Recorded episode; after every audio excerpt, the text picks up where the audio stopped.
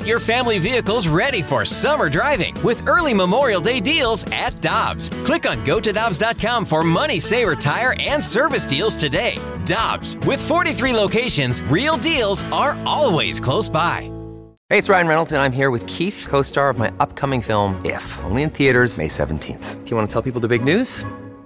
All right, I'll do it. Sign up now and you'll get unlimited for $15 a month in six months of Paramount Plus Essential Plan on us. Mintmobile.com slash switch. Upfront payment of $45 equivalent to $15 per month. Unlimited over 40 gigabytes per month. Face lower speeds. Videos at 480p. Active Mint customers by 531.24 get six months of Paramount Plus Essential Plan. Auto renews after six months. Offer ends May 31st, 2024. Separate Paramount Plus registration required. Terms and conditions apply if rated PG.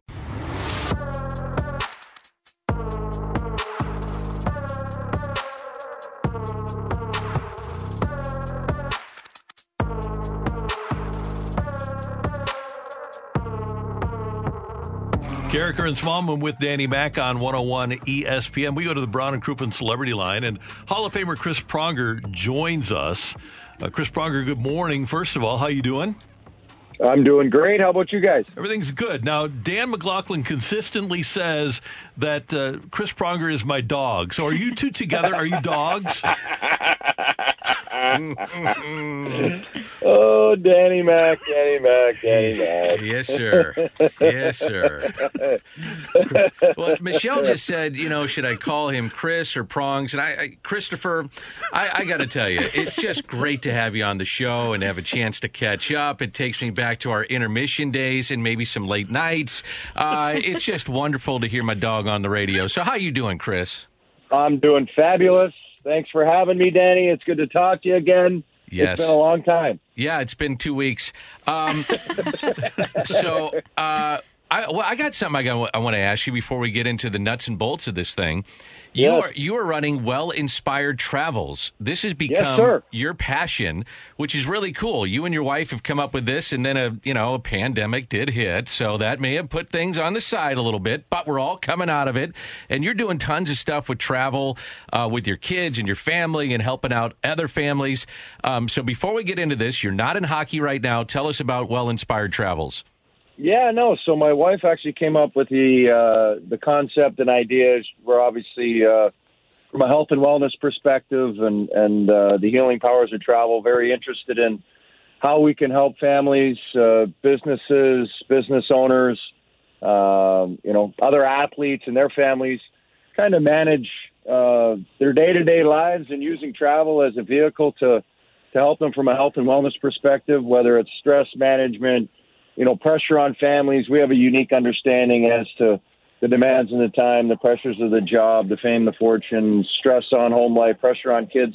You know, all that unique stuff that as you look at kind of that cross section of clientele um, is is very similar across the board. And uh, whether it's helping a, an athlete learn a new holistic healing method that's going to allow him to to play at a more optimal level, or a uh, a CEO of a major corporation learn a new sleep management technique that's going to allow him to be fresher and sharper and make better decisions. Uh, things of that nature. It it, it really kind of runs the gamut, and and uh, we're excited about it. It's something that uh, we feel uh, is lacking in in the in the travel industry, and, and something that we're uh, trying to bring to market and, and make more of a focal point on. Yeah, and you were supposed to line up a fishing trip uh, with me. That was the only thing that you were supposed to do a couple weeks Still working ago. on it. Okay, Still working on it. All right. Well, you've been Hey. ghosting me. I'm just making sure that we're Well- public about this.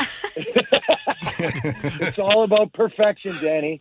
Okay. I want our All right. our first trip together to be memorable. Uh, it sounds adorable to me. Randy, go right ahead. Michelle. Well, Chris, let's apply that to to some news that the Blues announced this week about your jersey retirement. A lot of people were looking forward to that moment this season, but it's postponed until next season because of the limited number of fans in the arena. And while I'm sure that's disappointing to you to have it pushed back, I think everybody wants you to have that moment to its fullest extent. Yeah, no, I certainly understand, and and uh, you know, had a conversation with the marketing staff down at uh, down at the Blues office, and and uh, you know, I completely understand, and and I wouldn't want uh, I wouldn't want to do the uh, the jersey retirement number ceremony, etc., without the fans there, without having a packed house, without having uh, you know friends and family and, and loved ones there that uh, could can revel in the moment and take it all in uh, as much as I would love to as well. Prongs, Dan says I care too much about jersey numbers. Obviously, your number 44 is being retired here. You wore 25 in Anaheim, 20 in Philly. And obviously, you didn't go overboard in trying to get 44 in those places. But how important was 44 to you? Uh, it was very important. You know, I think when I when I turned pro, I originally wanted number four uh, for no particular reason. Wink, wink. Um, but uh, yeah, wonder who wore that. yeah, but uh, Eric Weinrich had it when I was when I got to Hartford, and then uh, so I was like, well, I'll just double it up and I'll make it 44. So there was no real rhyme or reason to 44. Then I was 44. Then when I got here, uh, four wasn't available, so I I kept 44, and then 44 was just my number. And then when I got through Anaheim, Rob Niedermayer had 44, so I took 25 uh, for no particular reason other than uh, when you look at 25 on the back, that's the, the widest and biggest that, numbers that it can make you look. So that's why I did that. And then, uh, good, and then, oh yeah, you really needed help to look big on yeah, the ice, exactly. but hey, whatever. Yeah, you know, you gotta you gotta do what you gotta do, right? and then, uh, and then 20, 25 was Matt Carle when I got to Philly, so I took 20 and that was uh, again the same thing. Uh, it make it's the widest, biggest numbers you could put on a jersey to make you look bigger, and um, I needed it. No, you didn't. Okay, let's just be honest. You're about seven foot five on skates, so you didn't need it. Um, I, am curious. You know, we had the passing of, of, Bob Plager yesterday, and when you got to town, the, the, trade was, you know, people are going nuts. There goes Brendan Shanahan. Who's this Chris Pronger? Well, Chris Pronger winds up being a Hall of Famer, but it took a while to get there. How how helpful was Bob at times for you in navigating the waters of just the town? The media, the pressure, the and you know all the expectations that came along with that trade. I, am just curious about that and your personal relationship with Bob. Well, uh, great relationship with Bob. Obviously, came in here under uh, a tremendous amount of pressure, being traded for a fan favorite, and at the start of my career, and, and obviously things didn't go swimmingly when I first got here with being on the fat squad or the taxi squad with uh, and on the bike committee, and um, you know, being booed for the first, you know, three quarters of the season. Actually, until I did a number of, of conversations about this uh, the last few weeks. When we got Gretzky, it really kind of took a lot of pressure off me, allowed me to kind of get out of the spotlight. Spotlight, all eyes were on him, and and kind of what he was doing, and people kind of turned their focus towards him, and kind of left me alone, and allowed me to just kind of fall into a rhythm and get find my game again and and realize what made me successful and how I needed to play to be the best version of myself. And and it and ultimately you know that playoff I, I started to kind of come into my own and, and play my long long standing style and and read and react and just uh, play the game the way that I know how. And and so I'd like to thank Gretz but also Bobby uh, you know, Mr. Blue, you know, long conversations with him and obviously a, a wealth of knowledge and somebody that uh, always had a uh, a shoulder to to lean on and, and an ear to bend and uh, who better than Bobby with uh, with his personality and ability to kind of uh, take the pressure and stress off of situations and kind of make you feel comfortable and allow you to talk and be yourself. Uh, you know, there was nobody better than Bobby. Hall of Famer Chris Pronger with us on 101 ESPN. Uh, Prongs, you, you brought up number 99, and even though you, you only played like two and a half months with him, I, I, get the sense that maybe some of the nuance in your game came from him. Even though there were only 18 regular season games and those few playoff games, did he teach you some things as a young player that you carried throughout your career? Well, I think when you look at where he was with the stat, his status in the game, and you know, in the global sports community, if you will, and and how he handled himself with with his teammates, the media, the fans, you know, the notoriety. Uh, all eyes were on him at all times. You know, I think it was pretty impressive how he managed his day to day life and and knowing that uh, the the scrutiny and and and the eyeballs that were on him. Um, you know, it was impressive and uh, I, I got a lot out of it. How he, you know, always stuck around, answering questions, always doing media obligations and things like that, you realize, uh, you know, from a from a star status perspective, and you know what it takes to be at that level, and what you have to do to continue to help grow and build the game, and and all the rest of that. It, it's something that uh, um, you know I I got a lot out of. I think I used a lot of that further on into my career as my status kind of grew and uh, handling the media and not necessarily the way he would. oh, you were an absolute peach. Andy Strickland but loved in my you. own way, you know, I think you know he was his own true self, and I think you know much like Bobby Plager and, and a lot of the the other players that I I was able to play with. Uh, you have to be true to your identity and true to yourself, and, and it's got to be genuine. You have to be yourself, and I think that's something that uh, that I learned from from Wayne, especially is, is just be yourself.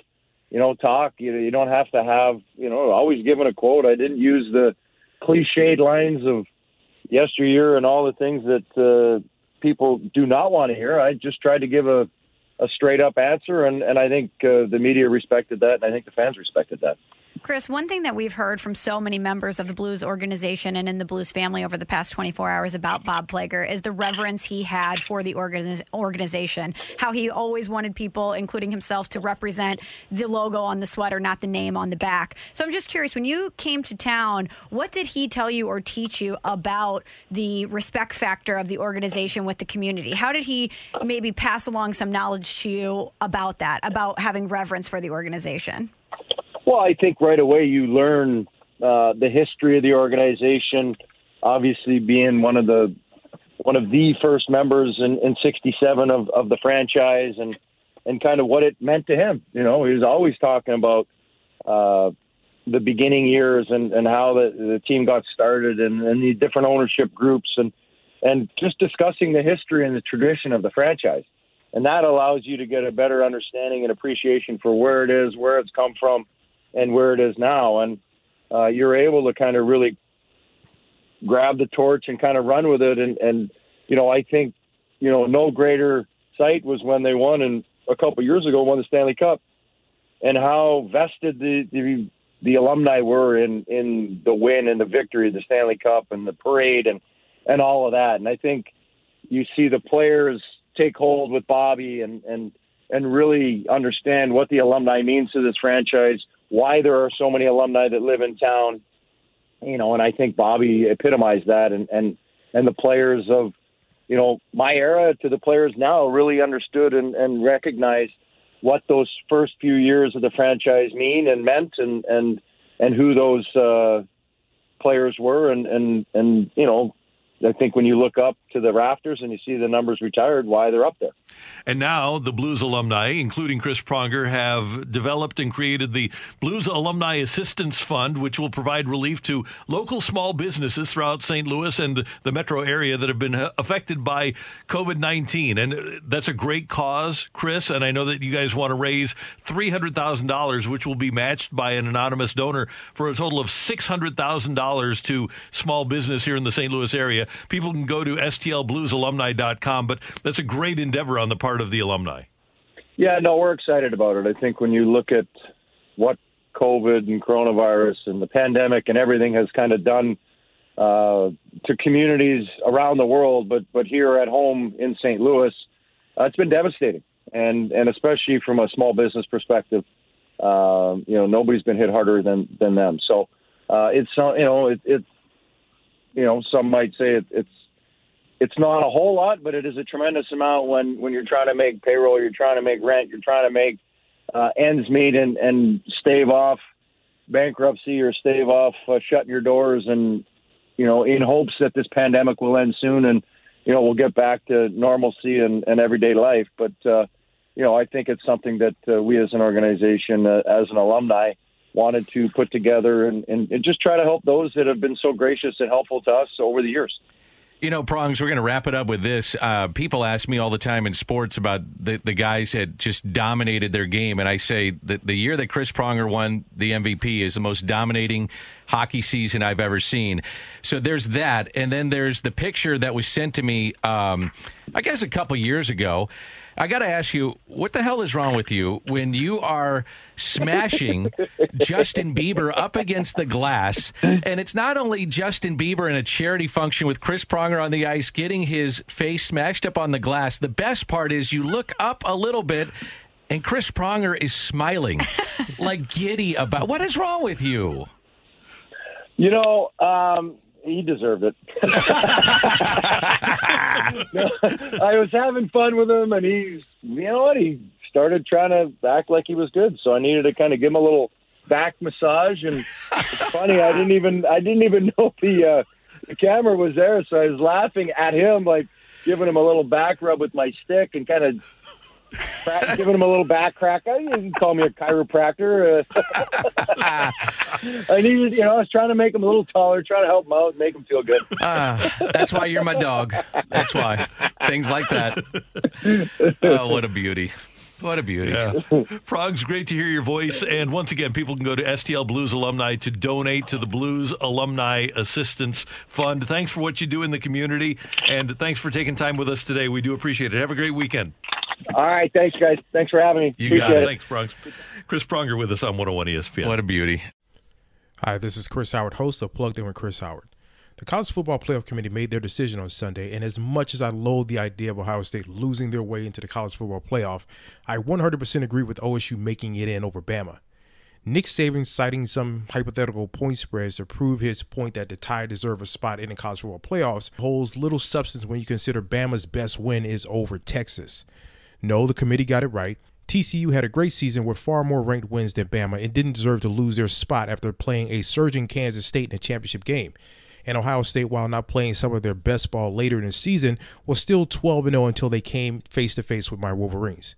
While the college football playoff system isn't nowhere near as good as it could be, it's better than what we had. And in a few years, it will be better for all of college football. Hi, this is Chris Howard, host of Plugged In with Chris Howard. Get the latest odds and trends for every professional and amateur league out there. From football to basketball to soccer and esports, we've got it all at betonline.net. And if you love sports podcasts, you can find those at BetOnline as well. And don't forget BetOnline for the NHL, MMA, boxing, and golf. Head to the website today or use your mobile device to learn more. BetOnline, where the game starts. Your favorite band's about to play a sold out show. You got in. Over here! With a friend and found a spot close enough to see the set list. They're definitely playing your song. When you're with Amex, it's not if it's going to happen, but when. American Express. Don't live life without it.